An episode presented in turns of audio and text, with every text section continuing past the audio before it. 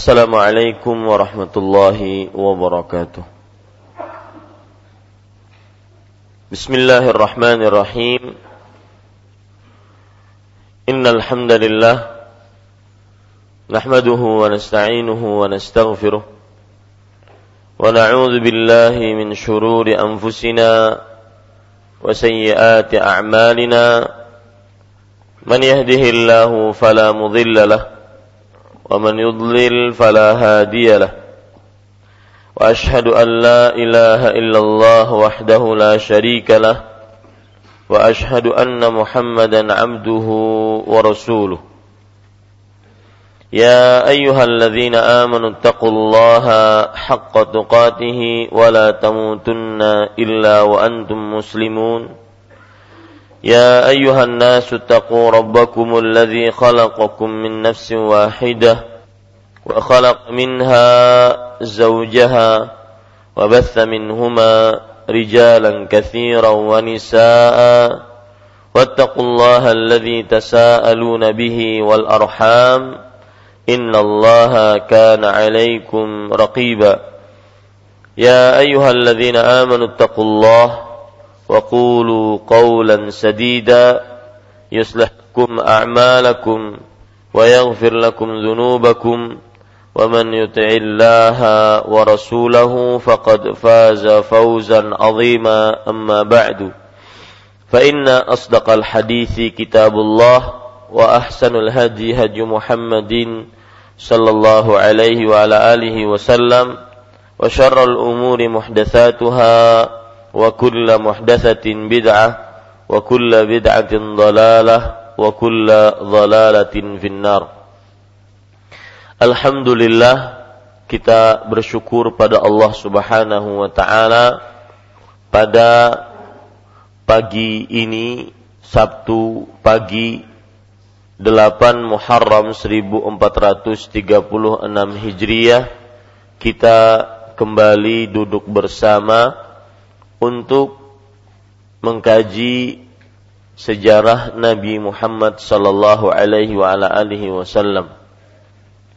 Salawat dan salam semoga selalu Allah berikan kepada Nabi kita Muhammad sallallahu alaihi wa ala alihi wasallam pada keluarga beliau, para sahabat serta orang-orang yang mengikuti beliau sampai hari kiamat kelak. Saya berdoa dengan nama-nama Allah yang husna dan sifat-sifat yang mulia.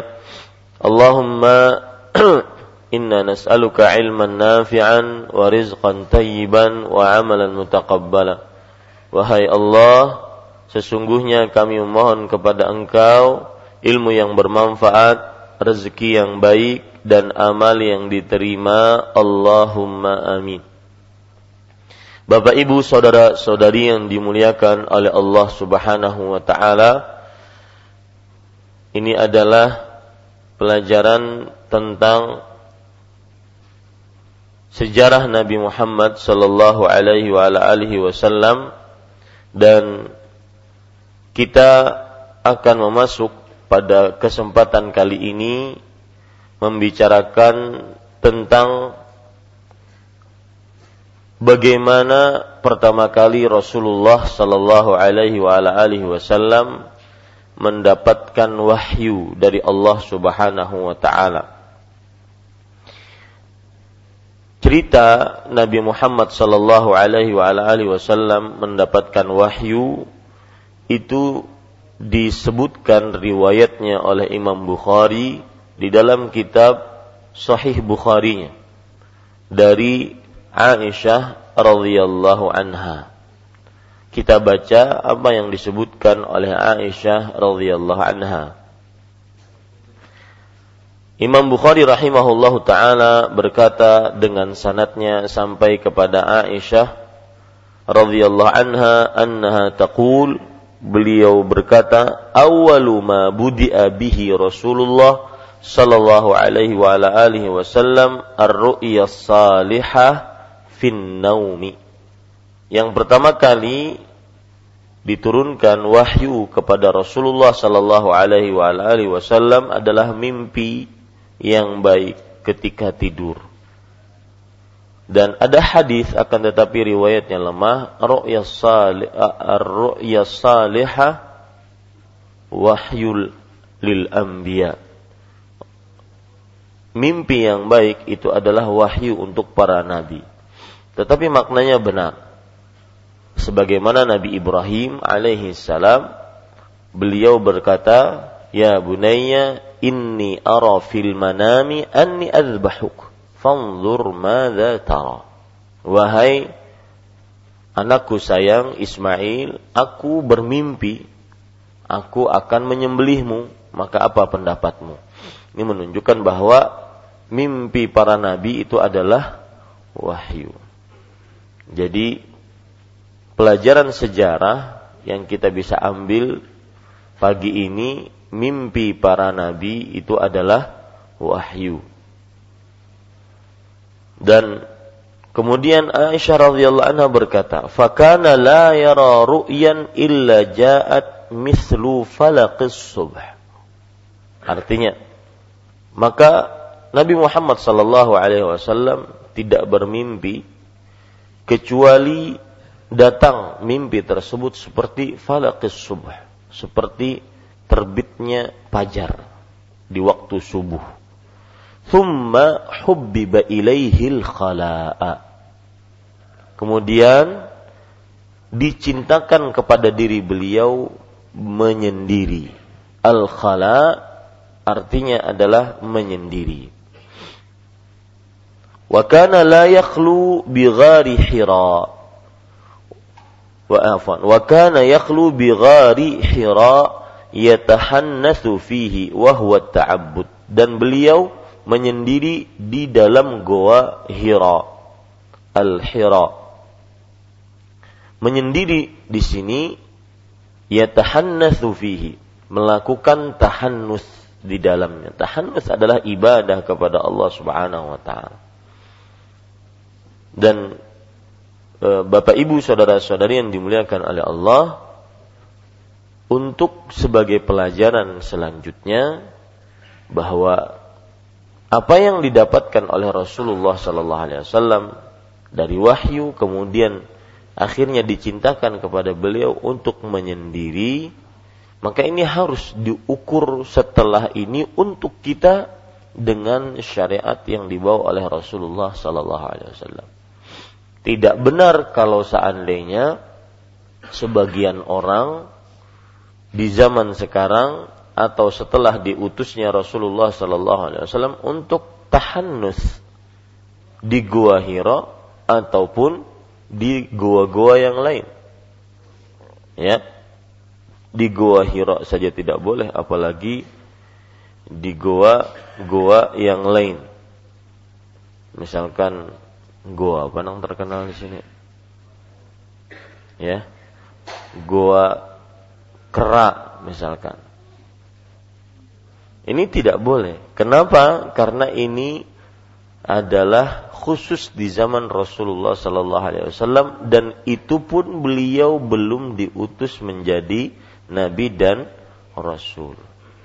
Kemudian al-layaliya zawatal adad qab al-layaliya zawatil adadi qabla an yanza'a ila ahlihi beberapa malam sebelum beliau pulang ke keluarganya. Artinya senantiasa ahlan wa sahlan. Mas Boboy datang. Ya. Beberapa malam sebelum da, beliau pulang ke keluarganya. Selalu seperti itu. Kadang-kadang bermalam-malam wa yatazawwadu lidzalik dan beliau mengambil bekal untuk itu. Thumma yarji'u ila Khadijah fayatazawwadu limithliha. Lalu pulang lagi ke rumah Khadijah kemudian mengambil bekal lagi seperti itu. Hatta ja'al haqqu wa huwa fi ghari Hira. Sampai datang kebenaran, wahyu dalam keadaan beliau sedang di dalam goa Hira. Lihat, ini cerita yang agak detil dari Aisyah radhiyallahu anha. Pelajaran yang menarik yang kita bisa ambil dari apa yang dilakukan oleh Rasulullah Sallallahu Alaihi Wasallam adalah berusahalah jika ingin bisa. Berusahalah jika ingin ingin bisa. Tidak mungkin kepintaran akan datang tanpa belajar. Laisal mar'u yuladu aliman wa laisa huwa dhu ilmin kaman huwa jahilu Seseorang tidak dilahirkan dalam keadaan berilmu dan orang yang berilmu tidak sama dengan orang yang bodoh. Maka berusahalah, berusaha agar menjadi orang yang pintar dengan belajar. Innamal ilmu bitta'allum, berusaha menjadi orang yang sabar dengan berusaha eh, menjadi orang sabar dengan usahanya sabar wa innamal hilmu bittahallum. Sama Nabi Muhammad sallallahu alaihi wasallam. Beliau berusaha ya, bayangkan dari rumah yang ada di Mekah itu jauh dengan yang ada di Gua Hira. Ya, jauh. Otomatis usaha untuk mendapatkan itu. Seseorang mengeluh dia mungkin suka pemarah, maka harus dia bersabar, berusaha bersabar. Rasul Shallallahu Alaihi Wasallam bersabda, "Man yatasabbar yusabbirullah." Barang siapa yang berusaha sabar, yusabbirullah. Allah Subhanahu wa taala akan membuat dia bersabar. Dari mana kita ambil ini? Yaitu dari beliau membawa bekal, kemudian beliau berusaha pulang lagi, membawa bekal lagi, terus seperti itu sampai datang kebenaran, sampai kita benar-benar mendapatkan hasil dari usaha tersebut. Faja'al malaku, faja'ahul malaku faqala lahu iqra. Maka datanglah seorang malaikat dan berkata kepadanya, iqra, bacalah. Faqala, ma ana biqari. Maka beliau mengatakan, aku bukan seorang yang membaca. Kata Jibril alaihissalam bacalah di sini bukan berarti kita mencari-cari pelajaran yang terlalu berlebihan. Tidak. Nabi Muhammad Shallallahu Alaihi Wasallam mendapatkan wahyu, bacalah. Disuruh kita membaca. Ya, disuruh kita membaca. Artinya? Disuruh Rasulullah Shallallahu Alaihi Wasallam membaca. Ini ada wahyu, bacalah. Maka beliau mengatakan saya tidak membaca. Qala fa'akhadhani faghattani hatta balagha minnil jahda thumma arsalani. Lalu Jibril alaihissalam mendekat kepadaku kemudian menutupiku sampai aku terasa sesak kemudian melepaskanku.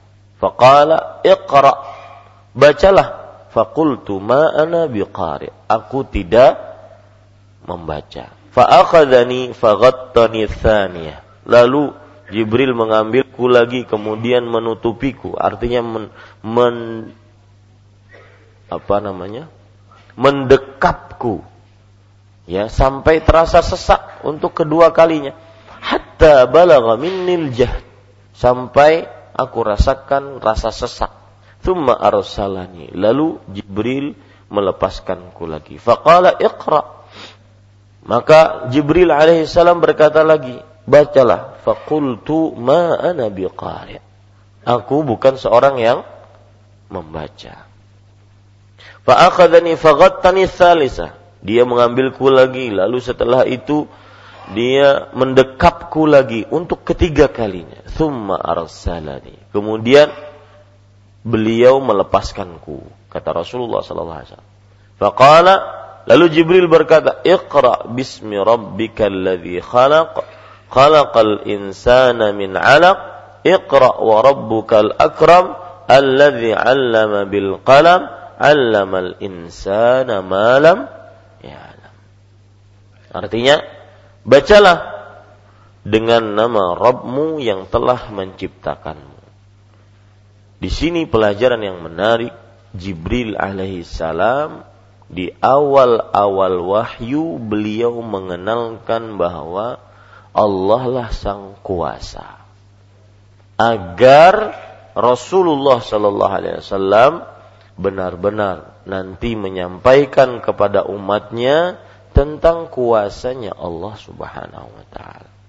Sehingga manusia menyembah kepada Allah karena tidak akan mungkin bisa kita menyembah Allah tanpa kita meyakini kuasanya Allah Subhanahu wa taala.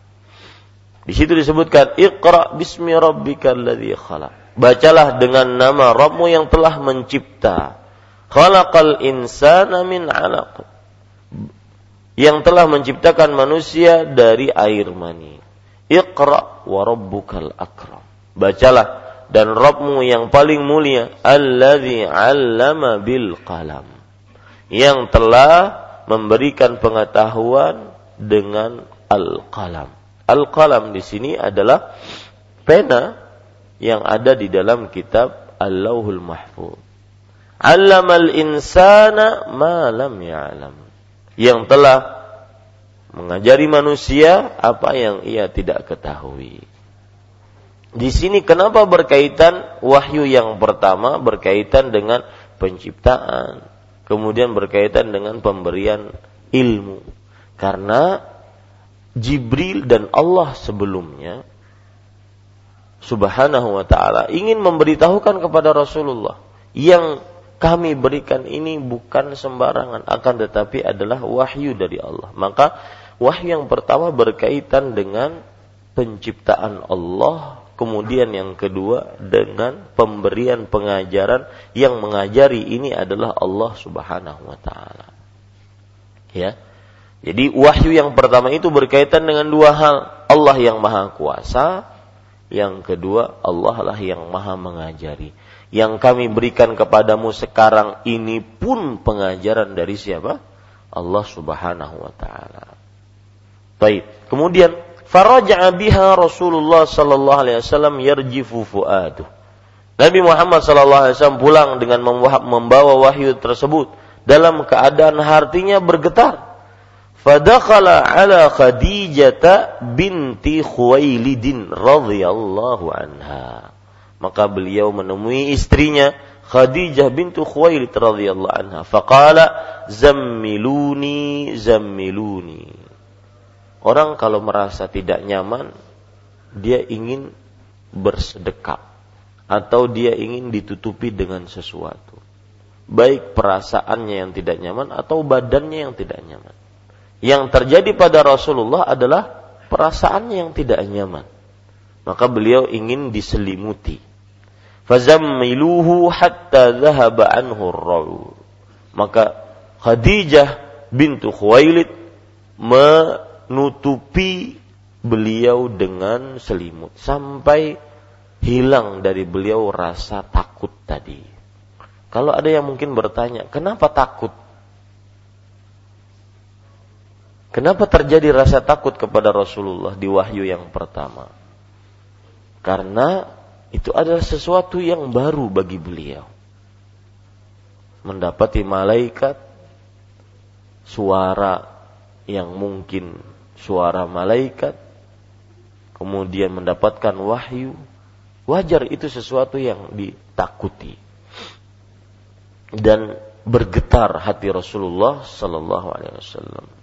Faqala li Khadijah wa akhbaraha al-khabar. Maka setelah tenang baru beliau berkata kepada Khadijah dan memberitahukan apa yang terjadi. Laqad khasyitu ala nafsi. Sungguh aku takut terhadap diriku sendiri wahai Khadijah.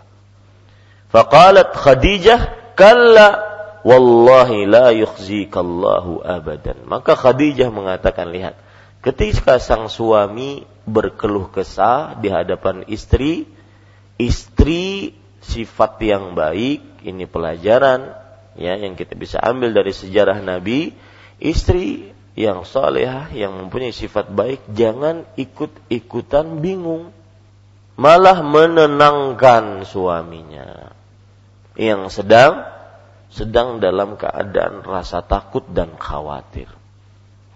Rasulullah sallallahu alaihi wasallam bersabda, "Laqad khasyitu ala nafsi." Sungguh aku khawatir terhadap diriku sendiri. Faqalat Khadijah, "Kalla." Tidak sama sekali.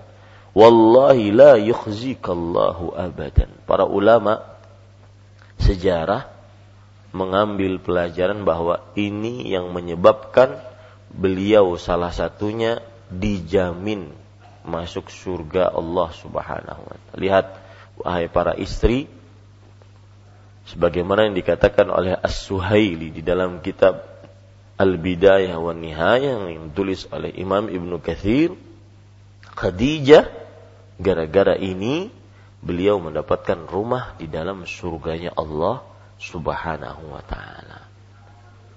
Min qasabin la sakhaba fihi wala nasab. Jadi ada hadis berbunyi riwayat Bukhari bahwa Jibril alaihi salam berkata kepada Rasulullah hadhihi Khadijah atatka wa ina'un wa syarab. Wahai Muhammad sallallahu alaihi wasallam itu istrimu Khadijah akan datang kepadamu. Dia membawa makanan, minuman dan bejana. Fa idza ja'atka faqra minni wa min rabbihas salam. Jika ia telah mendatangimu, maka bacakan kepadanya salam dariku dan dari Robnya Allah Azza wa Jalla. Wa basyirha bi baitin fil jannah. Lihat. Dan berikan kabar gembira kepada dia mendapatkan sebuah rumah di dalam surga. Ada beberapa pertanyaan dari sini. Kenapa rahasia Khadijah mendapatkan rumah di surga? Kemudian, kenapa yang dijanjikan rumah bukan istana? Ya.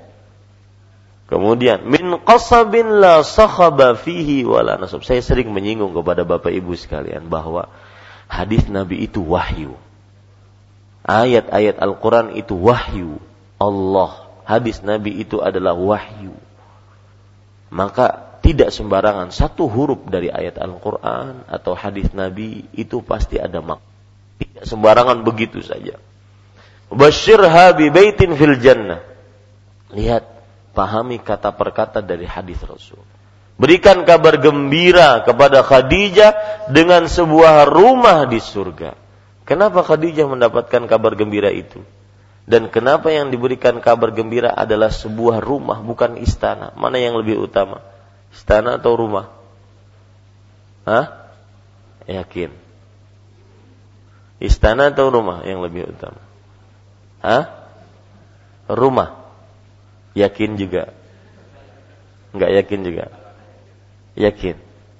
Kenapa, Pak?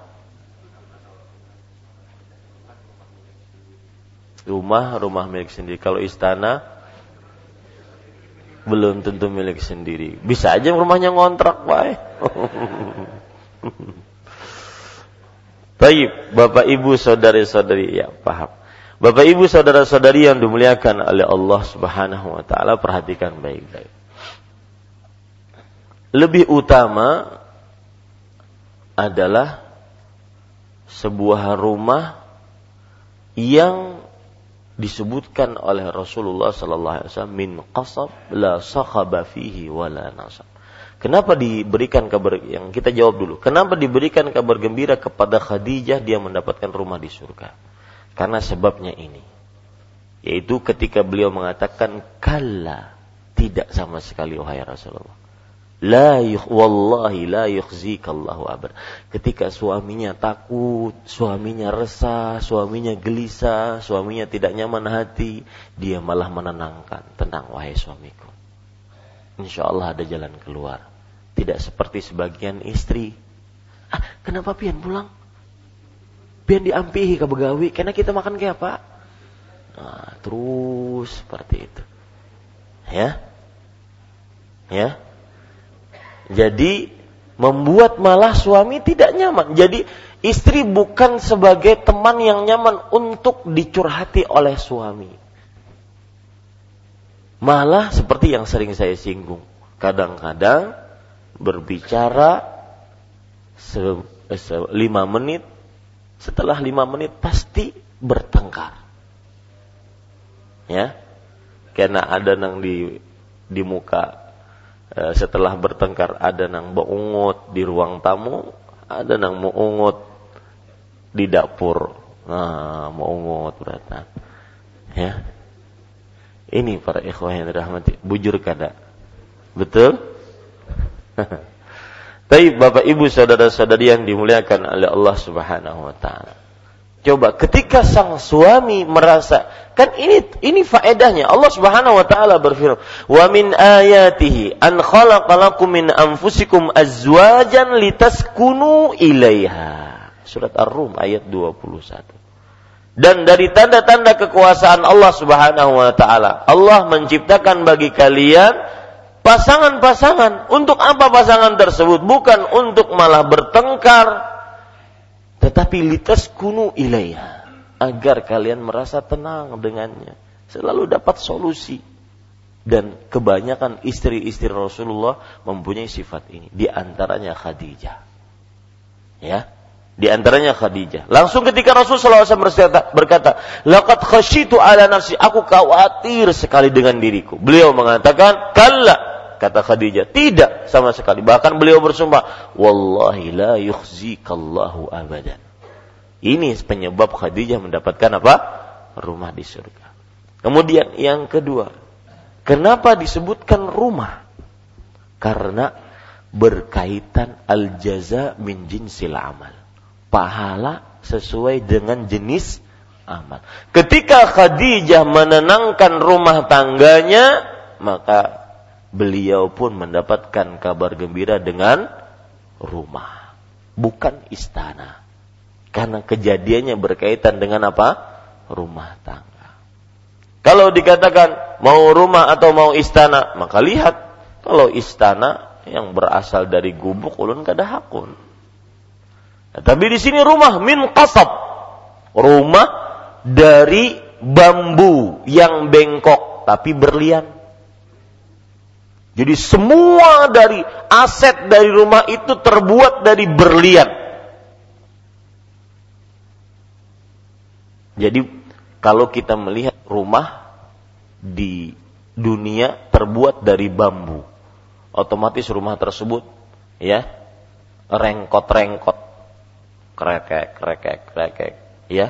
Nah, ketika dia rumah dari kasab dari bambu, tetapi dari berlian ditambah lagi sifatnya la sakhaba fihi wala nasab. Tidak ada kegaduhan tidak juga ada suara eh, cu, eh capek menaikinya hidup di dalamnya. Nah itu rumah yang dimiliki oleh Khadijah gara-gara apa? Beliau menenangkan suaminya. Maka perhatikan ibu-ibu ya perhatikan perasaan para suami. Ketika mungkin suami dengan pekerjaan di luar lagi tidak bagus banyak eh, yang tidak bayar tagihan misalkan kemudian sedang keperluan mendesak dan semisalnya maka jangan sampai kita tidak merasakan hal itu dari suami kita. Kemudian innaka lalu Khadijah kembali menekankan Jangan engkau takut. Allah tidak akan menghinakanmu selamanya. Kenapa? Beliau sebutkan sebab-sebab. Innaka la tasilur rahim wa tahmilul kalla wa taksibul ma'dum wa tuqri dhaifa wa tu'inu ala nawaibil haq. Sesungguhnya engkau benar-benar menyambung tali silaturahim. Kemudian mengangkat beban, artinya menolong orang. Kemudian memberikan kepada orang yang membutuhkan. Kemudian memuliakan tamu. Kemudian wa tu'inu ala nawaibil haq dan menolong orang-orang yang ingin berbuat kebenaran. Orang-orang yang ingin menjadi saksi kebenaran. Fantalaqat bihi Khadijatu hatta atat bihi Waraqata bin Waraqata bin Naufal ibni Asad ibni Abdul Uzza. Maka setelah ditenangkan dengan perkataan Khadijah pun memiliki perasaan ah kita ini harus bawa kepada orang yang alim dalam masalah ini. Ini bentuk pengabdian Khadijah kepada suaminya. Dan sekali lagi ada rahasia yang disebutkan oleh para ulama. Kenapa Khadijah mendapatkan rumah dari kasab dari bambu yang terbuat dari berlian. La sakhab yang tidak gaduh. Salah satu penyebab beliau mendapatkan rumah dari berlian yang tidak gaduh karena beliau tidak pernah mengangkat suaranya di hadapan Rasulullah Lihat para istri, jangan sampai kita mengangkat suara kita di hadapan para suami kita.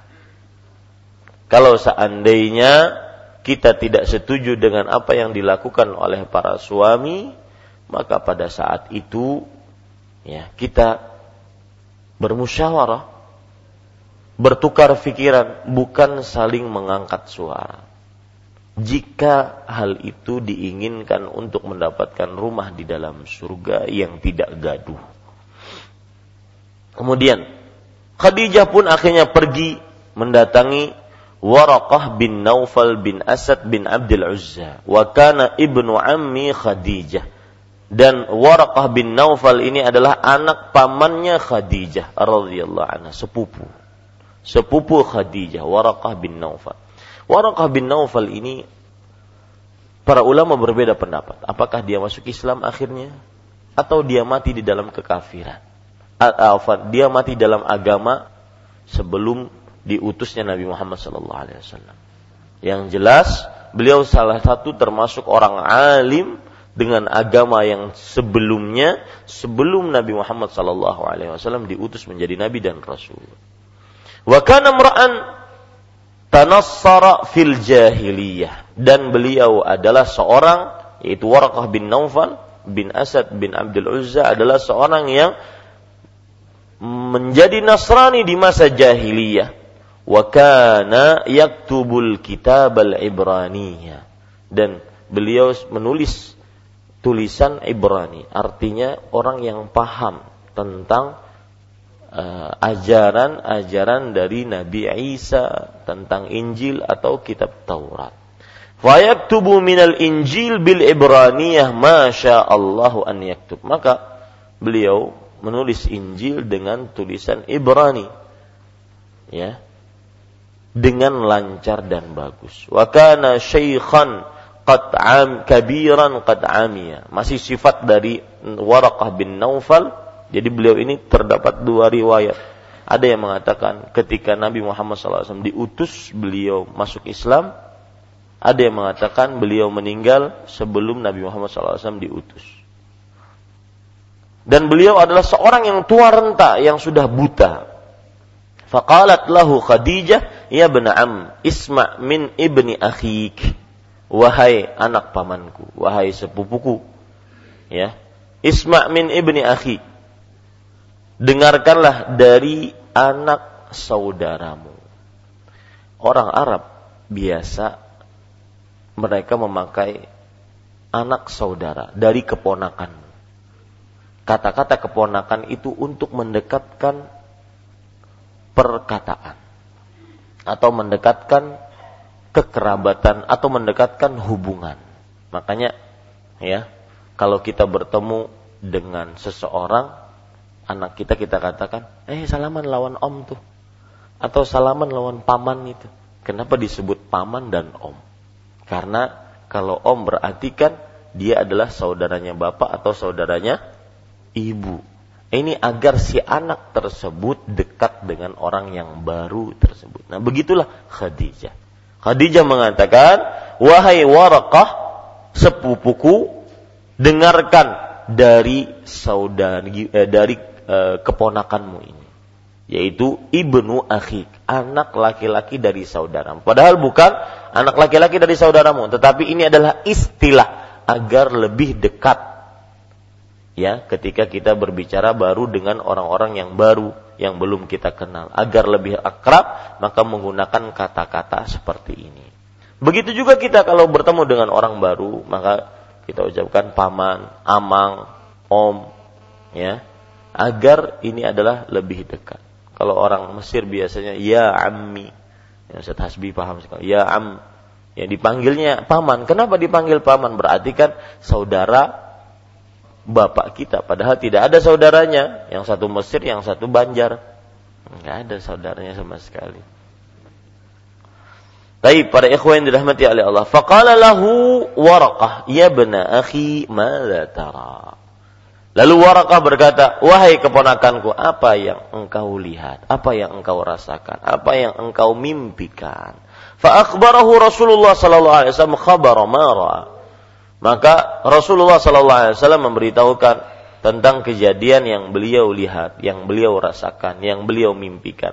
Faqala lahu Warakah, "Hadza namus sahibul wahyi wa huwa Jibril." Kata Warakah ini adalah an-namus Namus nama lain di malaik eh, nama lain dari malaikat di di agama Ibrani. Ini adalah namus. Malaikat sang pembawa wahyu yaitu Jibril alladzi nazala ala Musa yang turun kepada Nabi Musa. Ya laitani fiha jaz'an syaban qawiyan laitani akunu hayyan id yukhrijuka qaumuk. Artinya alangkah inginnya aku menjadi seorang pemuda yang kuat karena beliau sudah tua, warakahnya sudah tua. Alangkah inginnya aku menjadi seorang yang masih hidup ketika kaummu nantinya akan mengeluarkanmu. Ini juga salah satu irhasatin nubuah salah satu dalil dari kenabian melalui warakah bahwa Nabi Muhammad sallallahu alaihi wasallam memang akan dikeluarkan, diusir dari dari kaumnya. Yang akhirnya terjadilah hijrah. Yang pertama ke negeri Habasyah, yang kedua tempat tinggal Rasul sallallahu alaihi wasallam yaitu kota Madinah. Ah, dari perkataan Warakah bin Naufal ini ada yang mengatakan bahwasanya dengan ini beliau masuk Islam.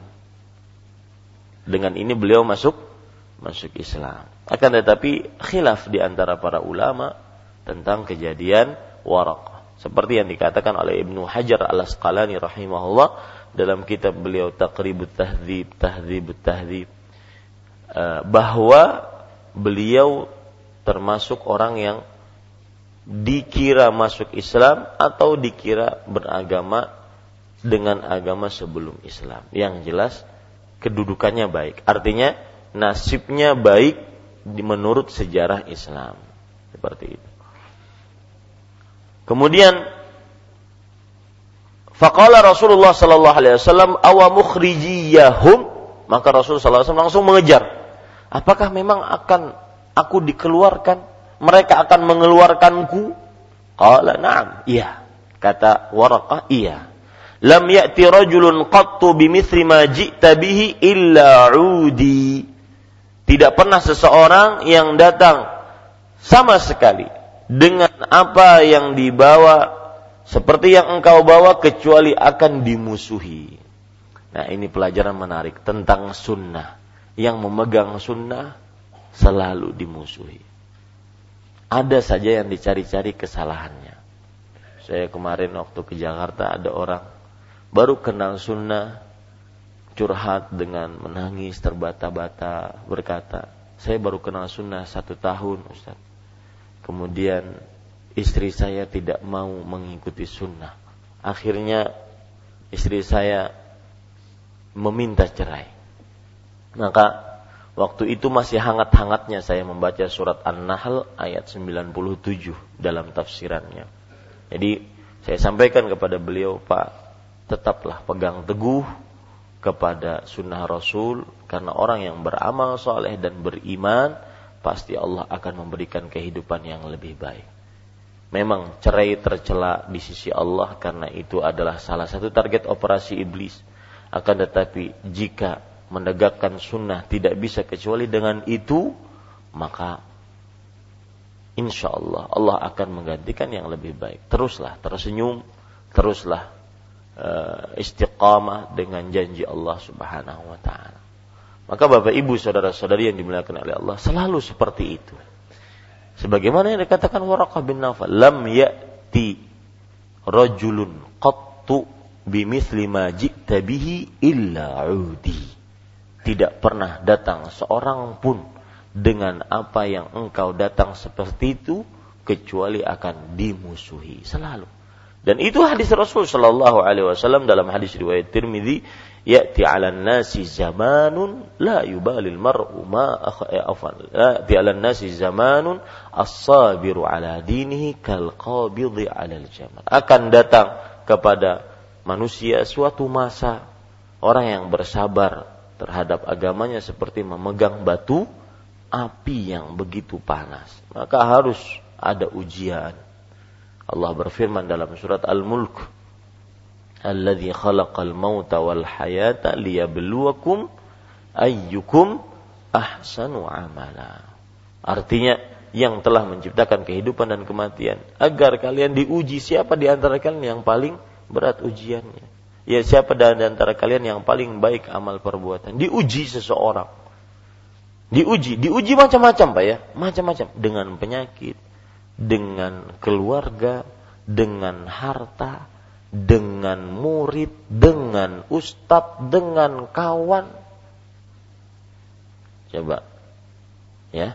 Dengan istri, dengan anak, dengan masyarakat. Diuji macam-macam. Dengan kebiasaan-kebiasaan buruk. Wa in yudrikuni yauman ansuruka wa in yudrikni yaumaka ansuruka nasran muazzara. Jika aku mendapatimu pada harimu itu sungguh aku akan menolongmu dengan pertolongan yang besar. Thumma lam yanshib warqah antufiya wa fatratal wahyi. Ya, artinya kemudian tidaklah uh, warakah hidup kecuali meninggal di saat turunnya antara wahyu dengan wahyu. Artinya belum benar-benar Nabi Muhammad Sallallahu Alaihi Wasallam diutus menjadi Nabi dan Rasul, beliau e, meninggal. Tetapi kalau kita lihat sejarah Warokah, beliau adalah seorang seorang apa? Saha, sahabat nggak? Sahabat nggak? Kan sudah turun wahyunya. Berarti sudah nabi, menjadi nabi dan rasul. Sudah turun kan wahyunya? Ya. Karena sahabat adalah seorang yang melihat Nabi dan Rasul dan meninggal dalam keimanan. Ah, tetapi beliau bukan beragama agamanya Rasul Shallallahu Alaihi Wasallam. Akan tetapi uh, beliau pertama beliau sudah sah menemui Rasulullah beliau sudah sah dianggap sebagai seorang sahabat. Cuma pertanyaan sekarang, apakah beliau beragama sebagai agamanya Rasulullah Sallallahu Alaihi Wasallam? Maka jawabannya, di sinilah khilaf di antara ulama. Ya, wallahu alam, beliau adalah sahabat Rasulullah Sallallahu Alaihi Wasallam. Kenapa? Karena pertama, beliau yakin yang datang itu adalah Jibril. Yang kedua, beliau bercita-cita, berangan-angan kapan Nabi Muhammad SAW dikeluarkan, beliau akan menolong dengan pertolongan yang besar. Jadi wallahu alam, beliau adalah sahabat Rasulullah sallallahu alaihi wasallam radhiyallahu anhu. Waraqah bin Naufal. Taib. Itu kira-kira yang bisa saya sampaikan tentang uh, pelajaran-pelajaran dari sirah nabawiyah dan cara kita akan seperti itu kita akan membahas hadis-hadis Rasul tentang sejarah-sejarah Rasul Sallallahu Alaihi Wasallam. Mudah-mudahan bermanfaat.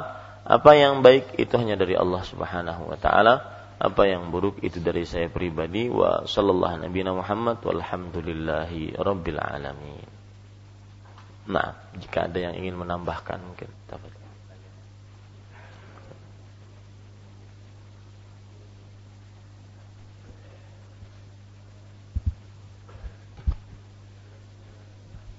Bismillahirrahmanirrahim. Assalamualaikum warahmatullahi wabarakatuh. Waalaikumsalam. Jazakumullah khairan sebelumnya Ustaz. Jazakallah khair. Yang anda tanyakan oleh terkait dengan ibunya Rasulullah sallallahu alaihi wasallam. Uh, beliau, beliau itu apakah termasuk uh, penghuni surga? Ibunya. Iya.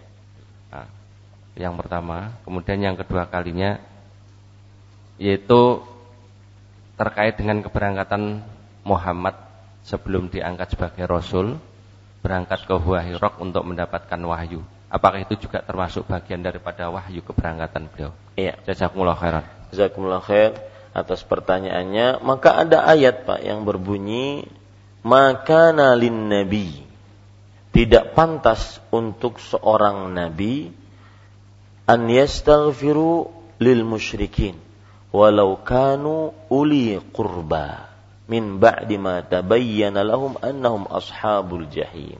Surat At-Taubah ayat 113. Tidak pantas bagi seorang nabi dan orang-orang yang beriman untuk memintakan ampun untuk orang-orang musyrik meskipun mereka para kerabat. Setelah terah terang berjelas untuk mereka bahwasanya mereka adalah penghuni neraka jahanam. Jadi kalau yang ditentukan orang-orangnya oleh Allah dan oleh nas dari Al-Quran dan Sunnah yang mereka itu musyrik kafir meninggal di dalamnya dan termasuk neraka penghuni neraka jahanam tidak boleh kita memintakan ampun untuknya. Nah, di sini terjadi ayat ini turun ketika Nabi Muhammad Wasallam meminta izin kepada Allah untuk menziarahi kuburan ibunya, Aminah. Kemudian uh, apa? untuk memintakan ampun untuk Aminah. Maka Nabi Muhammad SAW tidak diizinkan. Lalu Nabi Muhammad SAW minta izin untuk menziarahi kuburan ibunya, maka Nabi Muhammad SAW diizinkan. Yang pertama minta ampun tidak diizinkan. Yang kedua hanya berziarah kubur kepadanya diizinkan. Kenapa tidak boleh? Karena termasuk penghuni neraka. Dan bukan sesuatu yang aneh kalau ke orang tua dari seorang nabi adalah tidak beriman. Bukan sesuatu yang aneh. Kenapa aneh? Dan banyak sebelum nabi-nabi Nabi Muhammad SAW, orang tua nabi-nabi juga tidak beriman. Nabi Ibrahim, ayahnya beriman? Tidak. Ya, dan itu tidak mengurangi keistimewaan dan keutamaan nabi-nabi tersebut. Karena memang hidayah di tangan siapa? Allah Subhanahu wa taala. Itu tentang ibunya. Ya, jadi dilarang oleh Rasulullah untuk menziarahi eh, untuk memintakan ampun maghfirah kepada Allah untuk ibunya karena termasuk penghuni neraka. Yang kedua, bapaknya juga seperti itu. Kenapa? Karena ada soal pernah seorang sahabat, hadis dari Anas bin Malik. Ya, hadis sahih riwayat Muslim. Ada seorang sahabat pernah bertanya kepada Rasulullah, "Aina abi?" Wahai Rasulullah, mana bapakku? Maka pertanyaan-pertanyaan seperti ini sering dijauhi oleh para sahabat. Karena takutnya wahyunya lain. Maka Rasul Shallallahu Alaihi Wasallam bersabda, "Finnar, bapakmu dalam neraka." Orang itu sedih kan. Bayangkan dia tahu bapaknya dalam neraka dan itu wahyu nggak mungkin bohong. Maka ketika orang itu sedih dan berpaling, Rasulullah SAW mengatakan, Inna abi wa abaka finna. Bapakku dan bapakmu dalam neraka. Wah berarti dua-duanya. Ya itulah nasnya. Ya. Rasulullah Allah Subhanahu wa taala berfirman uh, Wa ma kana al-mu'minu eh, afan. Allah Subhanahu wa taala berfirman tentang seorang yang beriman tidak ketika Allah Subhanahu wa taala telah memilihkan baginya sebuah pilihan, maka tidak boleh dia memilih pilihan yang lain. Wa yusallimu taslima. Thumma la yajidu fi anfusihim harajan mimma qadaita wa yusallimu taslima. Maka dia tidak mendapati keberatan di dalam hati dan menerima dengan sepenerima-penerimanya. Ya, seperti itu.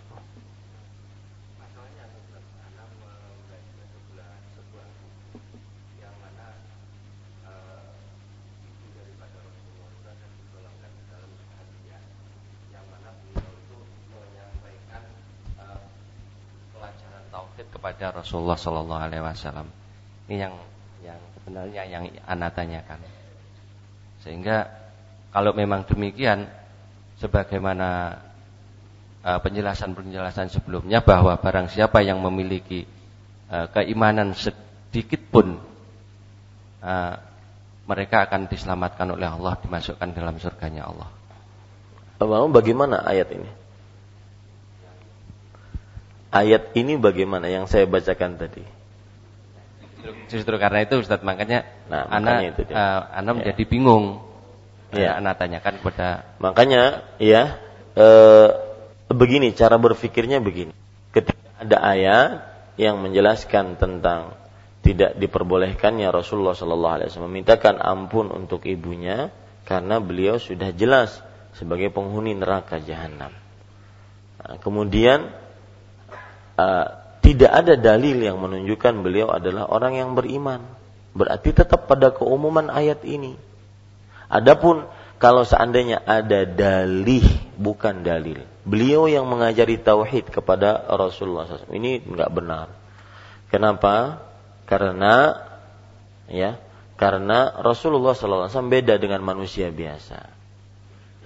Beliau dari kecilnya saja sudah dijaga oleh Allah, tidak pernah terlihat aurat, tidak pernah menyembah berhala, tidak pernah e, minum khamar, tidak pernah berjudi. Beliau dari kecilnya saja beda dengan manusia-manusia biasa. Jadi tidak benar kalau harus ada dalil. Beliau diajari oleh Aminah tentang tauhid, harus ada dalil. Mana dalilnya? Kalau seandainya tidak ada dalil, kembali kepada dalil yang ada. Ya, seperti itu. Dan jangan berpikir dengan perasaannya. Agama itu bukan dengan perasaan. Agama itu dengan dalil. Dan seperti yang saya singgung, kenapa kita ribut dengan orang tua Rasulullah sallallahu alaihi wasallam? Toh itu tidak mengurangi keistimewaan beliau di sisi Allah. Yang kedua, toh ada nabi-nabi sebelum beliau yang juga orang tuanya tidak masuk Islam. Kenapa itu tidak dipermasalahkan? Seperti itu. Wallahu a'lam. Nah.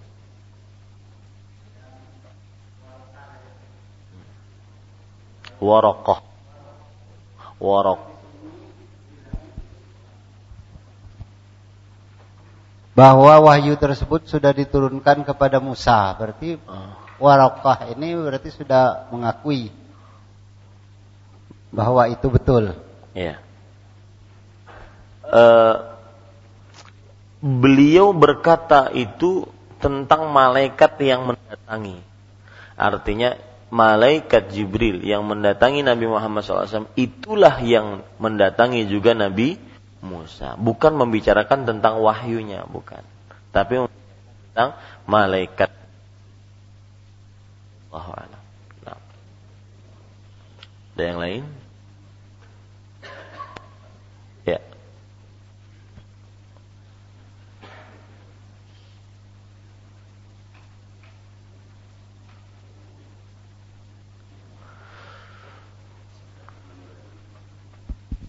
Assalamualaikum warahmatullahi wabarakatuh. Waalaikumsalam warahmatullahi wabarakatuh. Eh,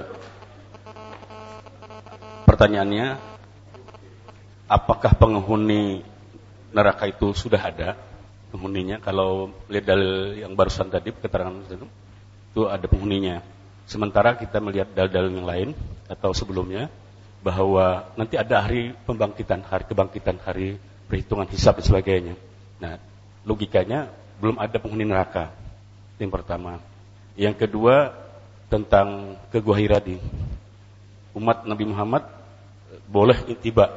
Nah, sekarang tidak ada tempat berhalawat itu bersemedi itu seperti gua. Apakah bisa dalam akhir-akhir tahun liburan itu kan biasanya orang ke Bali ke mana-mana pura-pura gitu. Tapi kita mencoba akhir-akhir tahun itu tidak ke situ gitu, tapi berhalwat di tempat-tempat masjid yang khusus yang jauh. Pokoknya di rem kanan tuh ada yang di atas masjid Muhammad Yasir atau apa itu. Nah, tapi beberapa hari gitu apakah diperkenankan itibak itu dalam konteks uh, kita khusus mendekatkan diri kepada Allah SWT. Mudah-mudahan. Iya. Pertama, pertanyaan yang pertama sudah ditanyakan oleh Bapak juga. yaitu tentang neraka apakah ada penghuni atau tidak maka jawabannya neraka sudah ada. Adapun penghuninya belum ada. Adapun yang sudah ada yang disebutkan dalam Al-Qur'an tadi ketetapan si fulan penghuni neraka si fulan penghuni neraka itu yang sudah ada. Masuknya belum karena kiamatnya belum terjadi. Ya begitu. Ketetapan si fulan si fulan si fulan. Abu Lahab penghuni neraka. Firaun penghuni neraka.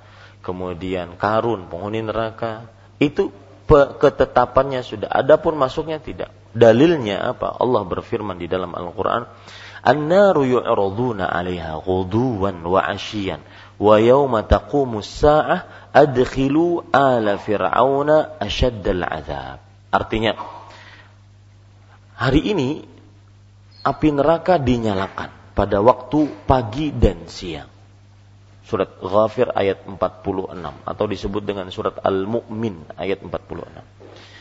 Pagi, waktu pagi dan siang itu di alam barzakh. Dan ketika hari kiamat dibangkitkan, masukkan Fir'aun dan pengikutnya kepada siksa yang paling pedih, yaitu ke dalam neraka.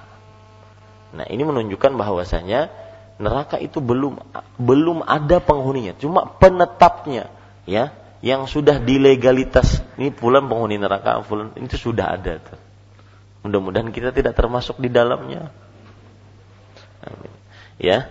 Nah, jadi yang disebutkan oleh Allah tadi uh, mimba lima tabayyana lahum annahum ashabul jahim bahwa setelah jelas mereka adalah penghuni neraka itu ketetapan dari Allah bukan berarti mereka sudah ada di dalam neraka bukan karena neraka, apa hari kiamatnya belum ada Kemudian yang kedua tentang tahannus. Apakah boleh di akhir tahun ini kita bertahannus di goa, di goa mana pianak? Masjid yang sunyi.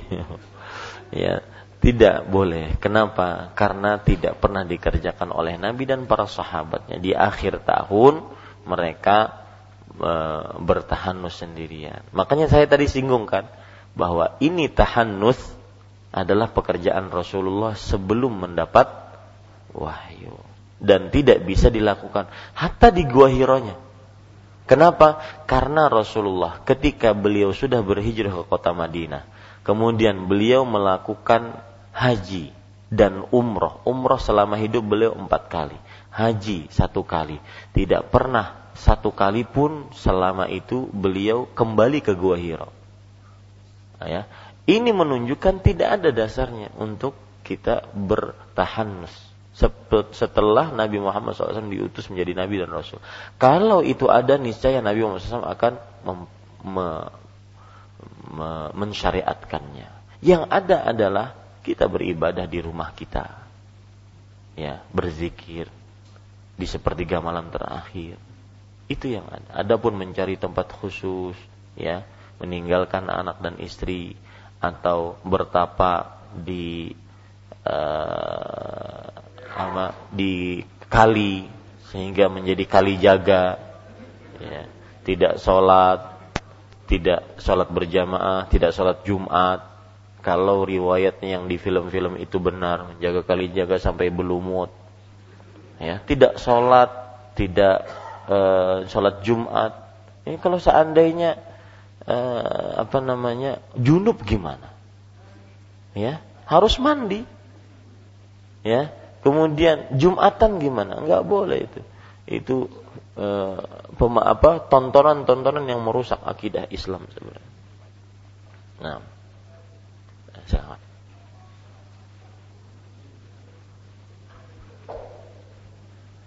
Silakan. Siapa bapak ini dulu. Abi Salman dulu Ya Ustaz. Nah.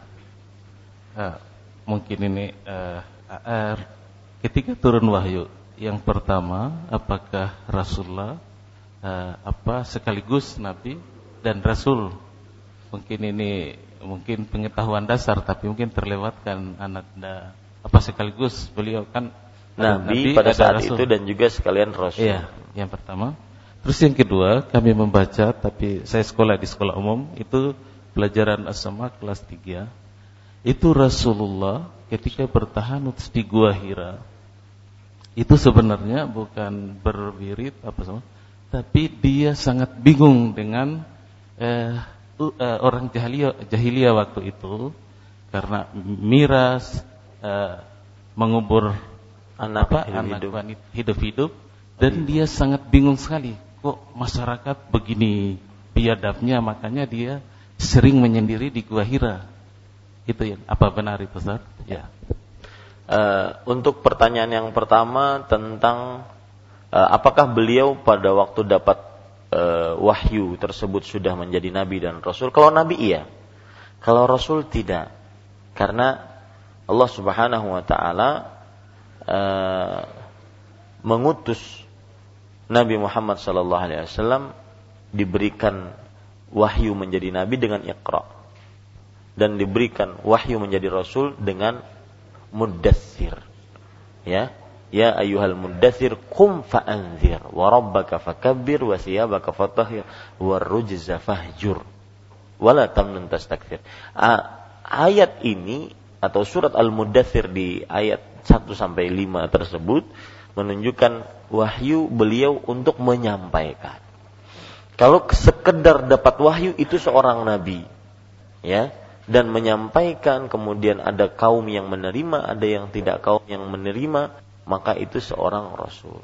Jadi beliau dijadikan nabi dengan iqra, dijadikan wah, rasul dengan mudathir. Satu. Kemudian yang kedua yaitu apakah uh, tahannusnya Rasulullah sallallahu alaihi wasallam di Goa Hiro beliau untuk dan juga menghindari perbuatan-perbuatan yang dilakukan oleh orang musyrik seperti minum berjudi, makan riba, kemudian perzinahan dan yang semisalnya, maka jawabannya tidak. Beliau mendapatkan wahyu itu karena beliau bermimpi sebelumnya agar beliau bertahanus. Ya, agar beliau apa? Bertahanus di Gua Hira. Untuk me, me, mempersiapkan kehidupan beliau setelah ini beliau mendapatkan wahyu sebagai nabi dan rasul. Makanya harus dipersiapkan dulu oleh Allah Subhanahu wa taala. Makanya ada tahanus. Adapun kebingungan beliau dengan keadaan seperti itu itu sudah dimulai dahulu. Beliau bukan orang yang terkenal dengan minum khamar, berjudi, berzina, me menyembah berhala. Beliau dari dahulu. Jadi tahanusnya beliau bukan karena sebab itu. Ya, wallahu a'lam. Ya. Ustaz, uh, nah, gimana?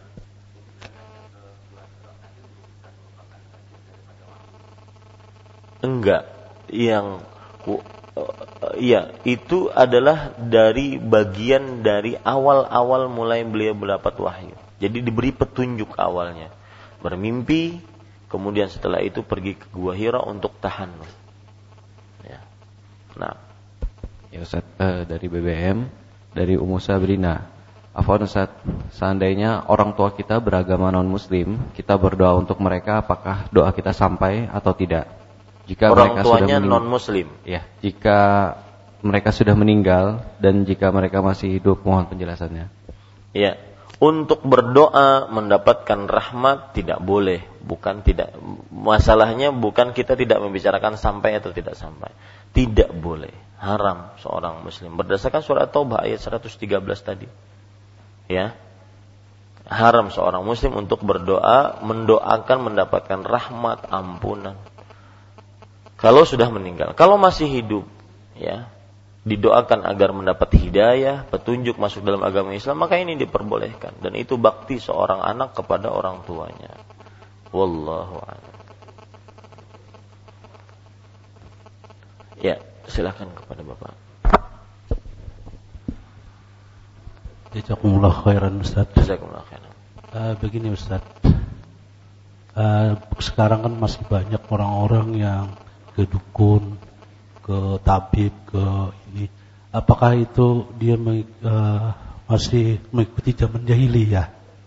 Atau dia ber, berprasangka mungkin seperti Nabi apa seperti Hadijah tadi membawa istrinya kepada Warok, kepada Warokah Naufal. Apakah itu yang dia jadi landasan? Itu yang saya Iya.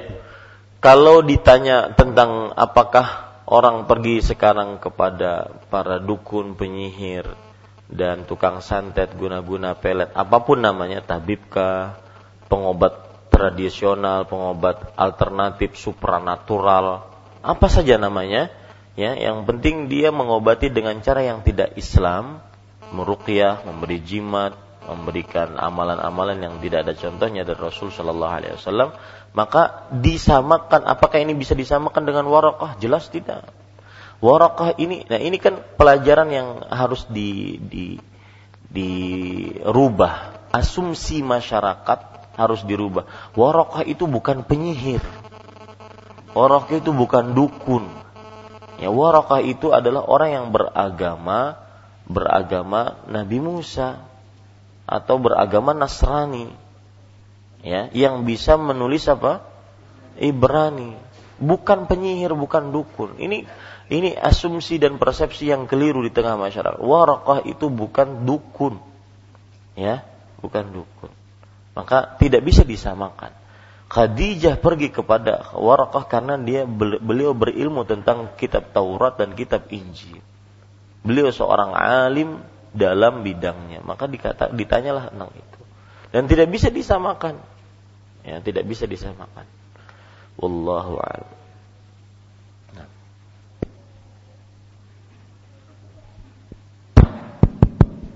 Barakallahu fiik Ustaz.